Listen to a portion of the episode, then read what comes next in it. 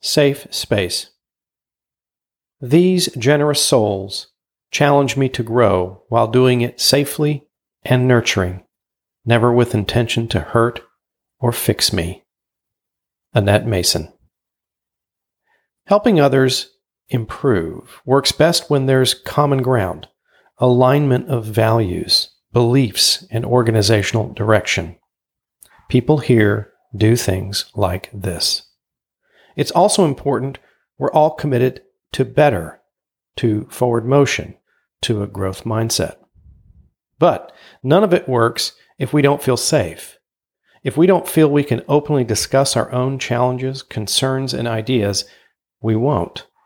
If our flaws are seen as failure, something which can't be fixed, we've lost the chance to improve.